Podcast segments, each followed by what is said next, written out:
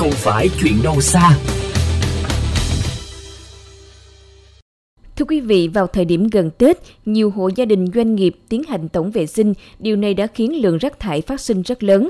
Cùng với đó, việc lén đổ trộm rác thải chưa qua xử lý ra môi trường cũng gia tăng thời điểm này, ghi nhận của phóng viên VOV Giao thông. Tình trạng xả rác, đổ trộm rác nơi công cộng tại thành phố Hồ Chí Minh lại tái diễn.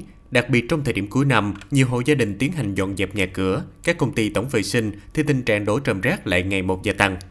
Ghi nhận của phóng viên dọc hai bên tuyến quốc lộ 1 đoạn qua khu vực quận Bình Tân, thành phố Hồ Chí Minh đang dần bị biến thành nơi đổ trầm rác thải. Nhiều đoạn vài chục mét lại xuất hiện một đống rác vô chủ, bốc mùi hôi thối nồng nặc, khiến người đi đường cảm thấy bức xúc.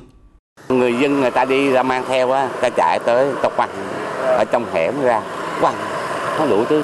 Mấy người bán ve chai gì đó nhiều đổ qua, đổ ra. Rồi không biết à, ban đêm, ban hôm biết người ta có hốt hay không. Có khi ngày hôm nay người ta không hốt còn đóng á. Tương tự dọc một số tuyến đường trong khu đô thị mới Thủ Thiêm, thành phố Thủ Đức, không khó để bắt gặp một đống gạch đá, vật liệu xây dựng, rác thải đổ vô tư trên vỉa hè, tràn xuống cả lòng đường. Phế thải rác thải để lâu ngày không được thu gom, cao thành đống.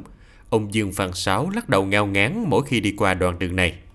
Nhiều người bậy bạ quá rác để chở bao bao bao dục đầy đường này xá, không có ý thức gì hết.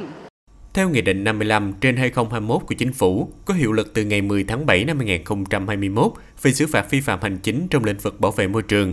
Mức phạt đối với hành vi vứt rác thải sinh hoạt trên vỉa hè lòng đường hoặc đổ nước thải không đúng quy định trên vỉa hè lòng đường là từ 1 đến 2 triệu đồng.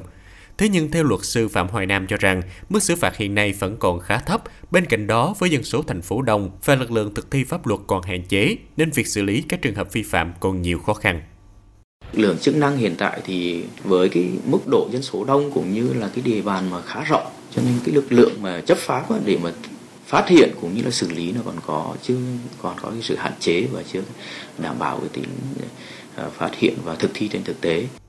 Thiết nghĩ thời gian tới, đặc biệt trong thời điểm cuối năm, thành phố Hồ Chí Minh cần có những biện pháp xử lý quyết liệt hơn, hình thức chế tài đủ sức răng đe hơn để ngăn chặn tình trạng đổ rác nơi công cộng Bên cạnh đó, người dân cần xây dựng ý thức bảo vệ môi trường, mỹ quan đô thị nơi mình đang sống.